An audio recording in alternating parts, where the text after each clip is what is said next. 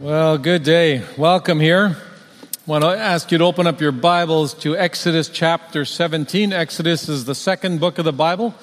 Uh, or if you look in the Bibles uh, in, uh, on your seat backs, it's page 59. The message this morning, morning is entitled, What Do You Expect from God?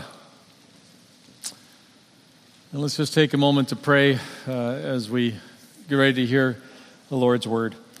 Father, I thank you that you speak through your word, and I thank you that you speak into our hearts, and I thank you for what you will say to us in these next moments. Lord, as we have said, you know what we need. You know where we need to be encouraged or challenged or receive direction or where we need inspiration. And Father, by your Spirit, I pray would be, we would be open to what it is that you have for us today through the book of Exodus. In Jesus' name I pray. Amen. So, a couple of years ago, I was on a trip. I was traveling from a major center to the, to, uh, the border to, to uh, move into the next country. And as we drove through the countryside in uh, the tour group, about 10 of us uh, in this sort of oversized van, uh, I noticed how barren the countryside was. Like it was, desert would be too lush a term for what we were driving through. Like it was rocks and rocks and some more rocks, and then there was piled up rocks, which they called mountains. There was not a sign of moisture anywhere. Like, unless there was, you know, irrigation here and there, perhaps, but if there was anything left to nature, no moisture. And I was thinking as we're driving, so if we break down and there's no vehicles coming by, we're going to be in big trouble very soon because it is so dry here and there is no sign of anything anywhere. And then I read Exodus 17. In Exodus 17, you have the people of God traveling through Israel. And as I looked up where they were traveling roughly, like people don't quite know where this area is in Exodus 17, but the guesses that commentators make, I realized that's pretty close to where I was driving. Like we were going from Jerusalem to the Jordanian border, and there is nothing out there. And then I read this text. Exodus 17, verse 1. All the congregation of the people of Israel moved on from the wilderness of sin by stages, according to the commandment of the Lord, and camped at Rephidim. But there was no water for the people to drink. That is such an understatement. Like, we could say in here, there's no water for the people to drink in Willingdon. And we say, well, let's go down the street and we'll get some water. We'll go to 7 Eleven and get some water. Like, there's water everywhere around Vancouver. Well, when they say there's no water to drink, they're saying there is no water anywhere. There is no water in sight. There is no water to be found anywhere that we would be willing to travel because we'd probably die on the way because of dehydration. So when they're saying there is no water, they mean there is nothing. And this is roughly one and a half million people or more and all of their livestock. This is a large group of people with no water. And when you're traveling, you always have expectations about what happens when you travel. Have you had this experience? I know I've had this experience. You Google someplace and go, yeah, okay, we're going to stay there. Hey, that looks pretty good. Those pictures look good. Hey, it's got some great ratings. You know, so you go and you travel, and as you're pulling up, you're thinking, is that the place that I booked? Because that's not looking like the place that I booked online. And your kids are looking at you like, where have you taken us? And you get there and you walk into the room and you're going, well, that wall's the same color as the online, but this does not look like that five star rated, reviewed place. This is like a half a star. Right? We have expectations. We have expectations when we travel. Last summer, my wife and I, we decided before moving to BC, let's go do the nas- some national parks in Alberta. Some of them, we've been there over 20 years, we haven't gone, so we, need, really, we really need to go visit them. So we thought, let's go to Waterton. That's not far away. And so I get online, and of course, last year the government gave free park passes uh, to, to all the national parks last year. So everyone said the same thing we did let's go to the parks. So I Google a spot. Oh, there's a hotel, 500 bucks a night or 400 bucks a night. Well, that's not going to happen. No wonder it's free or it's open. Next option 50 kilometers outside of the park in a town that has the, the population of about this section. maybe. You know, Airbnb, 50 bucks or 60 bucks, whatever it was. And, uh, and it's got five, you know, reviewed, five star review. Okay, we're staying there, honey. It's a little bit of a drive. We're going there. We pull up and we look at each other as we drive in. Was this a good idea? Who reviewed this thing? Certainly wasn't us. That was our first Airbnb experience. If you say Airbnb to my wife, she starts twitching. we get in there, and I'm think- and after a while, I, I look at our, our room, which is off the living room, wherever you know, kind of the common area, and uh, I said to my wife, "Okay, think missions trip. It'll all be good." I'm not sure I'd ever get her to stay at an Airbnb again. But it had a five star rating, but it didn't get anywhere near our expectations. You know, I realize we come to life, we come to God, I think, with preset expectations. We come to life in God with preset expectations. You know, as we're growing up, we start thinking, you know, get to high school, you start thinking, well, I'm going to do this career track, or I'm thinking about this degree, this job. Perhaps, you know, I'll get married around this age, or maybe have kids around this age. And if, you know, and if we don't have plans, you know, our mothers do, that's guaranteed, about how this should all work out. But often it doesn't. It's like, oh, well, now what? And if you come to faith in God, often you have preset expectations about how that will work. And the first time we run into difficulty, the first time we somehow start to struggle because of a surprise in our health, or a relationship goes sideways, or work is difficult, we start going, wait a minute. God, I had expectations. I had expectations about what this would look like.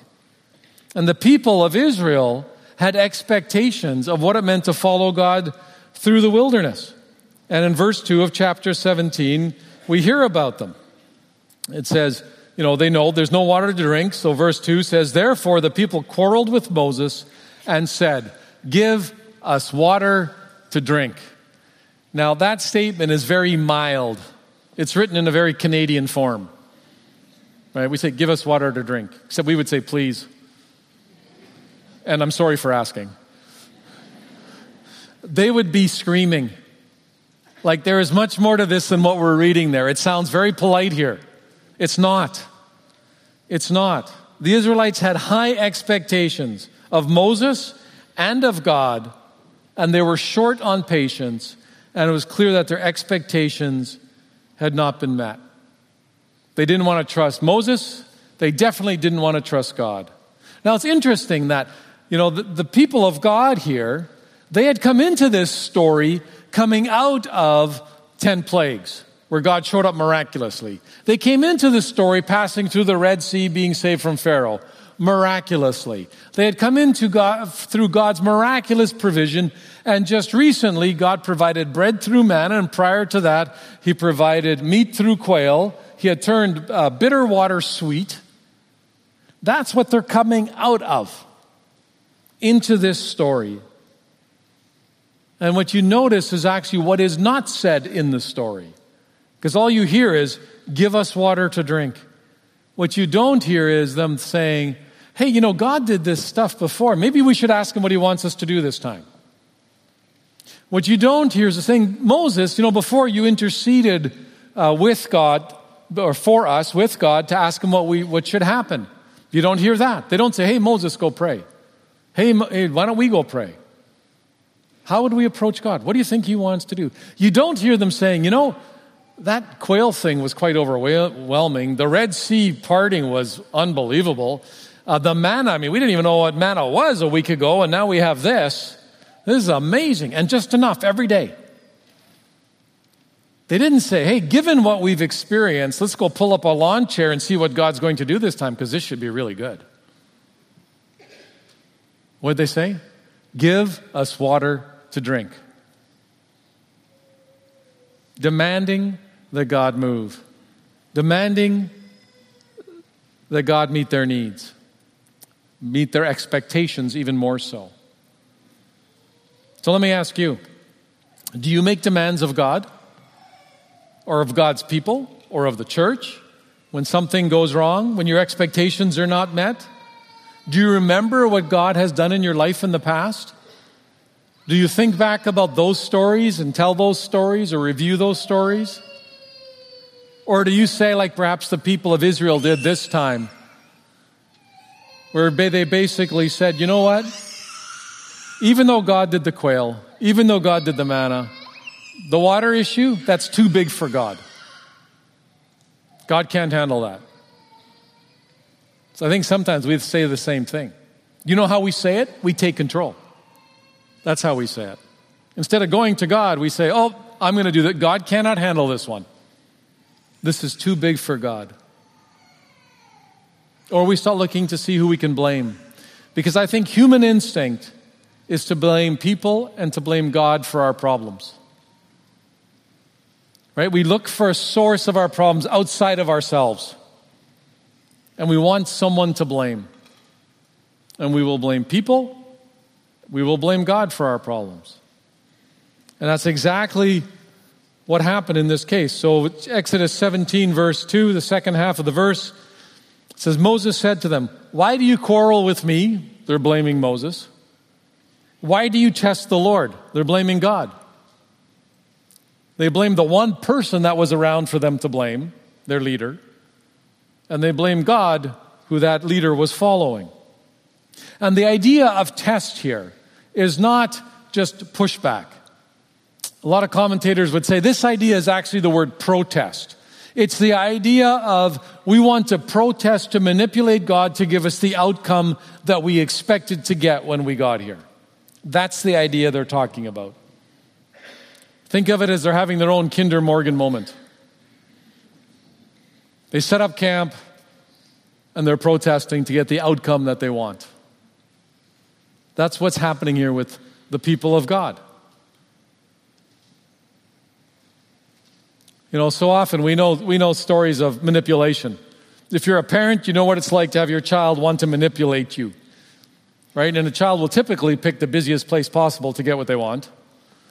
And you've probably seen it in a mall somewhere. Some, you know, two year old is freaking out and wanting something from their parents. They walk by McDonald's or they walk by the candy store, or they walk by the bakery or the toy shop, right? And they want that.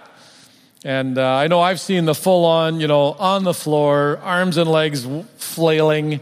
And actually, the interesting thing then is to go, I wonder what the parents are going to do. This ought to be good. I think I'll stop and watch. like, are they going to give in to go, this just has to end? Uh, I'm always most impressed with the parents that could just go, no, that's not going to happen today. And the kid is going, and the nope, that's not going to happen today. Like, wow, you have nerves of steel. Way to go. I always want to high five them. right? Because they want to do what's best for the child. As adults, we also manipulate. We're just a little more subtle about it. Right? But we still do it. Now, some people will threaten, if you don't do what I want, I'll threaten you. You know, of course, worst case scenario, I'll sue you, I'll beat you up.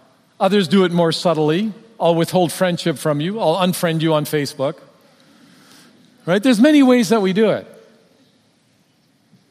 Sometimes with God, we also barter with Him. God, if you give me what I want or what I think I need, you know, I'll serve more, I'll give more, I'll show up more. Right? I'll do, I'll do something more. We try and do it that way, which is manipulation. And I was thinking about this expectation. So God has been faithful day after day. He has provided them miraculously food and water uh, again and again and again and again. So I was thinking about this. Like, we've uh, hosted a lot of young men living in our house from anywhere for a couple of weeks to, I think, about a year and a half, the longest ones, uh, was the longest stay. Usually it's because my friend or my son would phone up, say, Hey, mom and dad, can my friend come live with you? We go, Yeah, sure, let them come live with us. It would be like one of those young men coming to us on the first day there, and we said, Okay, we'll provide room and board. And, uh, and so the first day at 11.59, they walk up and they go, Where's lunch? We go, oh, relax. You know, we still a minute to go here. It's coming. Just relax. You can trust us. We said we'd do it. And then you feed them every day, right at 12 o'clock, for a month. And the first, the 31st day then, it's 12.05 and they, they've come up and it's 12.05, they haven't eaten yet. And they're going, see, you haven't fed me. I knew you wouldn't feed me. In fact, I think I should beat you up for not feeding me. And you're going, relax. It's just five minutes. The people of God have been fed regularly and repeatedly and miraculously. They get to Rephidim, there's no water. They quarrel with, Moses. They try and manipulate God. That's what they're doing. Now, there's places in Scripture where God tells us to test Him. There's places we know God tests us as people, but this testing isn't that kind of testing. This is manipulation. That's what they're trying to do. In spite of God's goodness and faithfulness and constant leading and guiding again and again and again. So, why do they do this? Do you ever wonder about that when you read these texts? Why are they behaving this way? I think last week, uh, Pastor Isaac, as he was looking at chapter 16, he talked about this a little bit. And he said, he made the statement that the people needed to move from having the mindset of a slave to the mindset of a child of God. The mindset of a slave to having the mindset of a child of God. How does that show up? Verse 3 of chapter 17, it says, But the people thirsted there for water, and the people grumbled against Moses and said, Why did you bring us out of Egypt? Why did you bring us out of slavery? and our children and our livestock, uh, to kill us and our children and our livestock with thirst. Suddenly they're looking back at slavery and they're saying, man, that was kind of good back there. Being a slave was a good thing. You see, when we think like slaves, we miss out on God's goodness and care. When we think like slaves, we miss out on God's goodness and care. See, the people didn't know what freedom was, and they had this attachment, this twisted comfort from slavery. And that was how they thought and what their identity was. In fact, in uh, a chapter ago, in chapter 16, verse 3, they put it this way Would that we, would, would that we had died by the hand of the Lord in the land of Egypt, when we sat by the meat pots and ate bread to the full, for you have brought us out into this wilderness to kill the whole assembly with hunger. We sat by the meat pots and ate bread to the full. They're making it sound like slavery was this unbelievable, beautiful barbecue and buffet. Right? They sat around the barbecue and ate as much as they wanted every day. That's what they're describing here. Why would they do that? because bondage or slavery with security is often seen to be better than faith, than freedom with faith. People feel often more comfortable in bondage to their sin or their addiction or the attempts to control things themselves than have to trust God. So they feel more comfortable in bondage, in slavery, than they do in freedom with faith. See, slavery is marked by fear and self preoccupation. Slaves are focused on getting enough, on having enough, and they're worried that anyone else will get more than them. Slaves have a scarcity mentality. Slaves think life is a zero sum game. What is a zero sum game? A zero sum game is when we think that there's only so much to go around, and if you get something good, there's less good for me because you've taken some of my goodness. If something good happens to you, that's bad news because there's less goodness for me. That's what a zero sum game is. I've met many people who think like slaves in this world and think life is a zero sum game. It's a competition for resources. It's I have to get ahead of you. Somehow, I have to get ahead of you because there's only so much to be had. It's that thinking. Some friends of mine a number of years ago were adopting a, a, they wanted to adopt a baby from Haiti. And uh, this is 15, 16, 17 years ago. Uh, and there was a change in government, so instead of getting a newborn child, they were gonna, going to fly down and pick him up and bring him back to Calgary. Uh, there was a change in government, and they could not go at that time. So actually, the, their boy went into an orphanage for a couple of years, and he was two or three years old when they were actually able to bring him up to Canada. Well, when he was in that orphanage, he had learned how to think like an orphan, how to think like a slave. So they sat him down for the first time, you know, at the dinner table, and uh, there's a, a big bowl of fruit, a bunch of apples in it. So he immediately grabs two apples because he didn't know if he, if he didn't do it right then, there may not ever be another chance to get a, a second apple. And they said, We have lots of apples. Like, look, this bowl's here. You know, there's way more food here than people. And uh, there's, there's always, we'll always get more food. Like, don't worry about it. It took something like two years to train him to understand that they could trust them to provide him with food. Two years to change the mindset of a slave. Because that's how he would think. Because that's what he was trained with. From birth to age two or three, somewhere in there. That is the mindset of a slave. As a slave, we can only see how others have failed us. We perceive that everyone else gets better treatment than we do, that we're always being slighted and marginalized. A slave is accustomed to others dictating everything uh, in their lives to them. So if you're a slave, they would have known when to get up, exactly what to do that day, the kind of punishment they would receive if they didn't do it, a whip across the back, the fact that there's no extra benefit for doing any more work. They would know exactly how much food they were going to get because it was rationed to them. They knew that there was no hope for tomorrow because tomorrow would be exactly the same as today, and there was no hope for their future and for their children.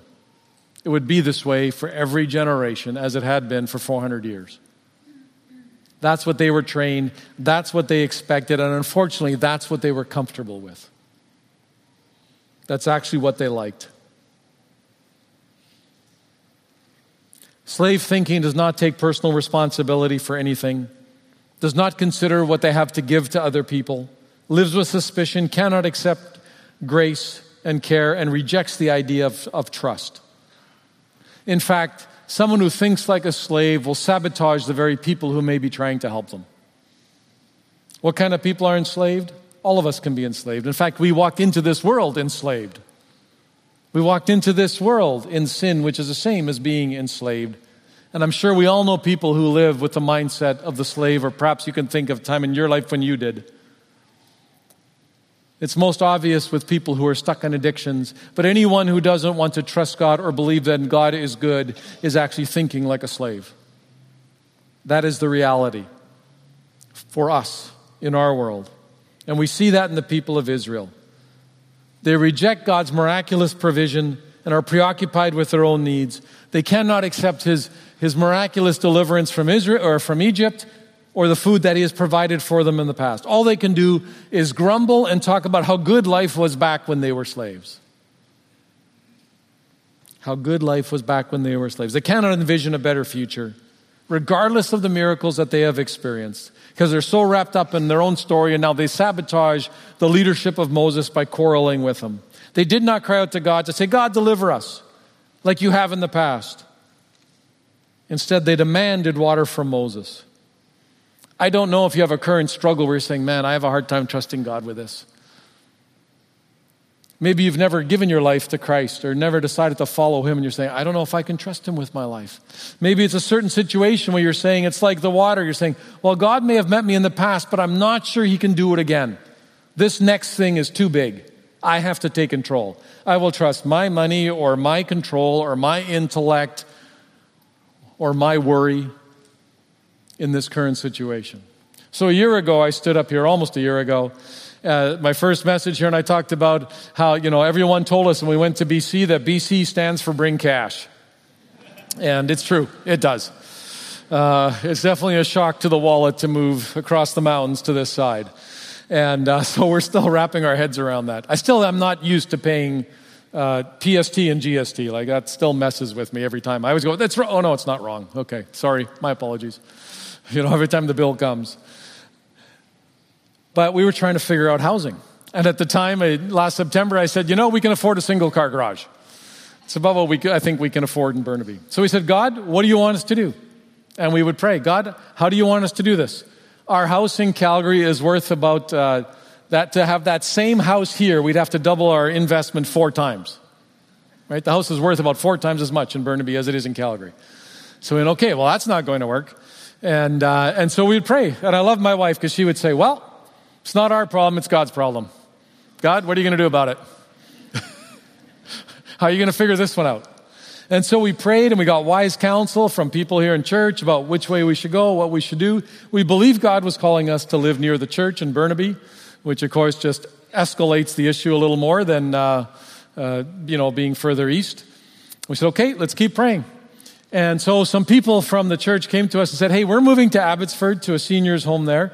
So if you're interested, we have a, a condo in Metrotown. You can take a look at it and uh, we can make a private sale with you. So we looked at it and went, Well, this could work. And then they said, You know what? We're not in any hurry. So whatever terms work for you, whenever you want to do this, you know, we're relaxed. We're not moving for six or seven months. And, uh, and so we started talking to them and looked at and we said, Okay, God, we think this can work. And then we started working at the financing, and we said, okay, it's going to stretch us, but we think we can do it. And then there's two more pieces that came into play in this story. So, first of all, we listed our house in May, and in our little neighborhood of a couple thousand people in South Calgary, uh, in our bracket, there were 35 homes for sale. So people had lots of choices. Our home sold in one week at 98% of list. And we went to our realtor. Is that good? Like, we kind of wanted that last 2%. and he said, Don't be greedy. I said, Okay, good point. We'll just say thank you, Jesus. And then we started working at this end. And, uh, and we had two things to figure out because we had a two story home with a fully developed basement. And uh, so we looked at the condo again and we went, okay, we're going to go down in size about 60% and we're going to go up in price 50%. So if you don't know math, that's a bad formula. okay, we can. Okay, it's good. I don't want to do laundry or not laundry. I don't want to do yard work. I don't want to deal with this other stuff. That's good. So we were working through that, and uh, and and through those challenges. And then we got a phone call from a friend who lives outside of Vancouver, and he said, "You know, I, I was thinking about your situation. What do you think if I co-invest in the condo in the condo with you?" And I said, Let me think about that. Yes. he said, Whatever percentage it is of the condo now, same percentage when you sell. If it goes up, it goes up. If it goes down, it goes down. And so it went from really stretching to going, Yeah, that's, that's great. We can do that. So we said, Lord, we think you want us in Burnaby. We know we want to be good stewards. We know you have a bigger plan in place than we understand. And so we're going to pray for you to, under, to show us how to do things. We believe we should live close to the church for ministry. That's why we moved here. And so God said, Okay, I got a place for you. It's just up the street. It's everything that you need. Because when God answers your prayers, it's not always everything you want, but He knows what you need. And that's what He did. And we are so grateful. Did we have to go through worry? Yeah, we worried. Did we go through mental gymnastics on numbers? Absolutely. Did we have to process the thought of downsizing that dramatically at a stage in life when we hadn't thought about it? Definitely. We gave away so much stuff. Value Village is full of our stuff in Calgary. My children have stuff they didn't want. It's like, here, here's some more. But we have a good, good father that we can trust because he calls us to think like children of the king. And the king has all the resources in the world. He is gracious. He loves you. He does want to bless you, but he will do what's best for you, not necessarily what you want or what makes you comfortable. That's the reality. But the people of Israel couldn't see this. Moses couldn't see it. So in verse 4 of chapter 17 it says so Moses cried out cried to the Lord, "What shall I do with this people?" You notice Moses didn't pray for them. He didn't petition God. He didn't say, Hey, you know, God, you came through before. What do you think? What should I do with this people? They are almost ready to stone me. So, in the midst of the protesting, in the midst of the quarreling, I would say Moses took his eyes off God. He, took, he placed his eyes on the people and the problem around him. He feared for his very life that, that uh, was at risk because of doing his job. And when it says that they wanted to stone him, that was the way that they took care of things in the Middle East. And actually, they often still do today if they're, if they're putting justice into their own hands. So for stoning, that doesn't, that's not like, oh, that's a strange form of a threat. No, that's an everyday threat. That's how they deal with discipline. And you'll still see that happen today in the Middle East in various places. And so Moses comes to God. He doesn't come in faith. He says, Hey, these people want to kill me. They want to kill me. What am I supposed to do with these people? And I think by inference, as Moses has said other times, these people you gave me. Remember how we blame God and blame, blame people? The people aren't blaming Moses and God. Moses is blaming the people and God, right? It's always going out. It's always going out. That's what he's doing. And in the past, Moses has said, like in chapter 16, uh, he acted as the people's intercessor. In chapter 15, chapter 16, he prayed for them. He said, Hey, people, let's ask God, like, relax. None of that in this case. There's none of that. Moses panicked, and he showed a lack of confidence actually in God's provision for him and for the people. Because of the emotion around him, because of the fear in him, Moses actually did the same thing the people did. And this rebellion is remembered throughout the Bible, both as the people's rebellion as a, and as Moses' failure. That's how it's written up. But God is gracious to the people, and God is gracious to us, even when we grumble and protest. See, in spite of our unbelief, God is gracious and cares for us. In spite of our unbelief, God is gracious and cares for us. And that's exactly what he does in this text. So in verse 5 and 6, it's interesting that uh, God doesn't say anything about the grumbling people. He doesn't give Moses crowd control advice. Uh, he doesn't tell, the, tell him what to do with the people. He just kind of ignores the people. And it says, The Lord answered Moses, Walk on ahead of the people. Take with you some of the elders of Israel, and take in your hand the staff uh, with which you struck the Nile, and go. And I will stand before you by the rock at Horeb.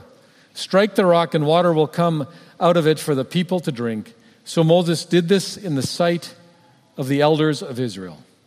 So God immediately gives Moses direction. He immediately says, Take that staff that you've used before and go and get some elders. Go and get some witnesses. He doesn't say, Take the people with you. He just says, Go and get, I think he says, Get some witnesses who can go back to the people and say, Hey, this is what we saw God do. And God, in his graciousness, doesn't say, Well, go do it and, you know, I'll, I'll help you from where I am. The Lord says, I will stand before you at Horeb, which is another name for Mount Sinai. He actually is going with Moses, said, I will be there. Even though the people have been unfaithful, Moses, even you have been unfaithful, though, even though you didn't trust me, I will stand there before you because I have a bigger plan.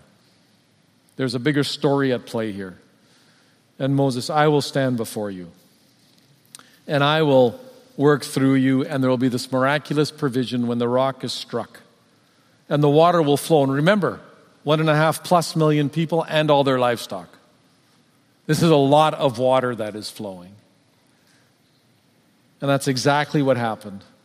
There was no well to dig, the water came from a place where there was no water, came from a source where there was no source, and God created that source. And actually, this became a prophetic declaration of what God was going to do in the future. Because in striking that rock, God uses that analogy later on for Jesus Christ as our rock. And he says, when he struck that rock and the water flowed, it was the same as when Jesus was pierced for our sins and the blood flowed out of Christ. And Jesus became our living water, as I read about earlier out of John chapter 7. And Paul, teaching the church in Corinth, co- connects all the dots for the people in 1 Corinthians chapter 10. First four verses, Paul says, I don't want you to forget, dear brothers and sisters, about our ancestors in the wilderness long ago. All of them were guided by a cloud that moved ahead of them, and all of them walked through the sea on dry ground. In the cloud and in the sea, all of them were baptized as followers of Moses. All of them ate the same spiritual food, and all of them drank the same spiritual water, for they drank from the spiritual rock that traveled with them. And that rock was Christ. So it's interesting that out of this problem, out of this unbelief, out of this sin, God creates this moment that, that he projects forward prophetically into the future when Jesus is there. And then Paul refers to that same moment as he looks back at history and say, this is how God has planned to work things out for all of history, which is for Jesus to be your living water. Which is exactly what Jesus refers to in John 7. Again, says, Anyone who is thirsty may come to me. Anyone who believes in me may come and drink. For the scriptures declare rivers of living water flow from his heart. Jesus is your nourishment, friends. Jesus is the one who is your source of life. Jesus is the one who meets you in your place of need when you're saying, I don't know if God can handle this one. I don't know if this issue is too big.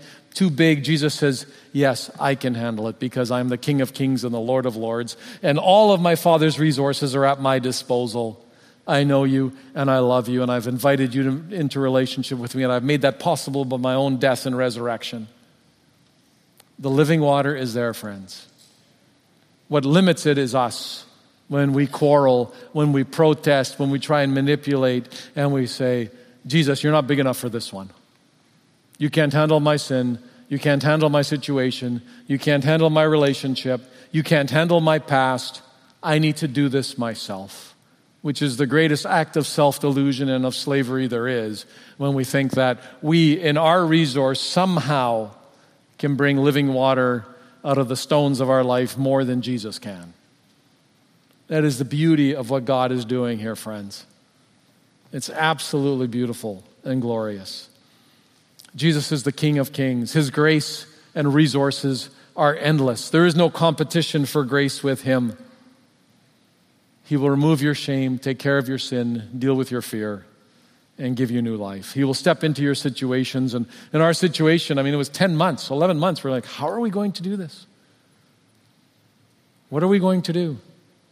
The formula is upside down.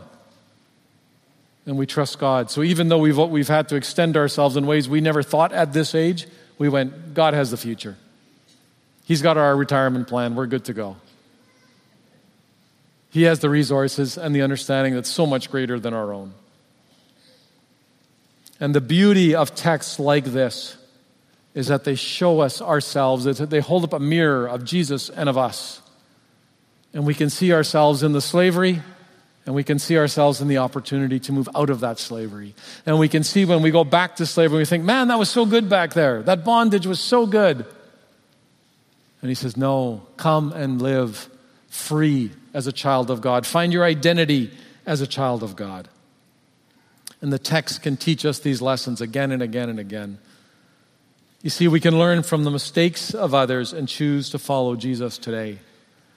And this beautiful book is so full of stories of people who can be our mentors because we can look at their lives. And when you look at a mentor, you often ask, What did you learn? How did you handle this situation? What did you do? And that's exactly what this book is, is a book full of mentors for us. So we don't have to repeat the same mistakes they did and we can choose to follow Jesus today. We don't need to go back to our pain. We don't need to go back to our addictions. We don't need to go back to our slavery, friends. We can step out in Christ and say, Jesus, come and meet me in this today. And if you don't see the way out, you say, Jesus, carry me through. I need your strength to carry me through because I trust you for my future. I love the words of uh, author Michael Walzer in his book, Exodus and Revelation. He says there's three lessons we can all learn from the Exodus event. First of all, wherever you is wherever you are, it's probably Egypt. Wherever you are, it's probably Egypt. We're all born in Egypt. We're all born in slavery. At some point in our lives, we were all in Egypt, and some of us are there today. Some of us have actually gone back to Egypt today. We're all in Egypt. The other thing he says is, secondly, there is a better place, a world more attractive, a promised land that God invites us to. Friends, that is the kingdom of God that Jesus invites us to enter. And when you become a Christ follower, you enter into his kingdom, and it'll be here in all its fullness and all its glory when he returns. When there will be no more pain and suffering, when all things will be made right, when justice will be carried out once and for all. And he says, third, the way to that promised land is through the wilderness. There is no other way. Why? Because we have to learn to think like a child of God rather than like a slave. And our default tends to be towards slavery because we want to control, we struggle to trust, to make the transition from low trust, high expectation. And when you have a child, when you become a child of God, your, your, your mindset changes to high expect, to high trust and high expectation. Why do you have high expectations still? Because you serve God, the King of Kings and the Lord of Lords. You should have high expectations because of who He is. Because He owns everything, all resources His. He is not stingy. He is gracious. He is wonderful. He loves you, and He will meet you exactly where you are in Egypt or in the desert and bring you to the promised land that He has invited you to through relationship in Jesus Christ. And the promise will be fully arrived when He returns. But until that day, He will carry you through whatever your struggle is, whatever your questions are. He says, Come into my community, walk in community together with brothers, brothers and sisters who are my own who I'm forming into my people, into my children, to think like my children, to think like children of God, daughters and sons of the King of Kings and the Lord of Lords, because that is who you are created to be by Him, and that Jesus made it possible. Amen? Amen. Let's stand for closing prayer.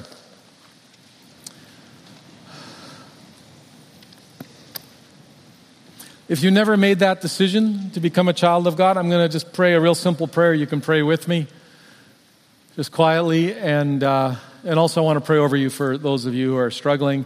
Our Welcome Center is open. There's people there who would love to talk to you and pray with you if you have further questions or how to, what it means to be a Christ follower. They're, they're there specifically for that purpose. And it's just out the door and to your right. Let's pray. So, for those who want to accept Christ, just pray this with me Jesus, thank you for dying on the cross for me. Please forgive my sin. Please take away my shame. Please deal with my fear. Come and fill me with your spirit, with new life, with living water. Guide me in what it means to follow you, to understand that, to become, to have the mind of a child of God rather than a slave.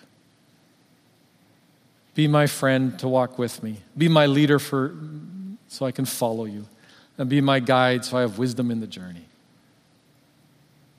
Give me the courage to walk with God's people in authenticity and to live what you have called me to live with high trust and high expectations.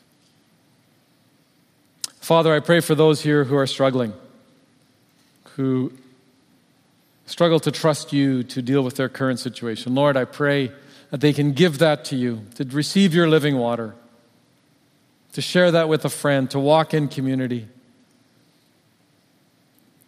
Father, for those who are just struggling to put one foot in front of the other one day by day, Father, I pray for the strength to trust you day in and day out. Father, for those who need to release control, I pray they would give it to you. For those who need to be in a place where they just need to step out in faith rather than trying to make everything happen on their own, Father, I pray they would give it to you. You are a good, good Father who has good gifts for his children. You give us what we need, Father, not necessarily what we want or for our comfort, but you desire to raise us up into men and women of God by your power. And I thank you for that. And Father, for those who are celebrating today, I pray that as your Spirit pours into them the good things that they are enjoying, that they will share those with others, both here today and as they go into their homes and into their week, into their workplaces, to be your agents of reconciliation wherever you would take them. As you call us to be people who represent you the King of Kings and the Lord of Lords in every phase of life. And I thank you for that privilege and that honor. Be with us as we go into this day and this week. In Jesus' name I pray. Amen.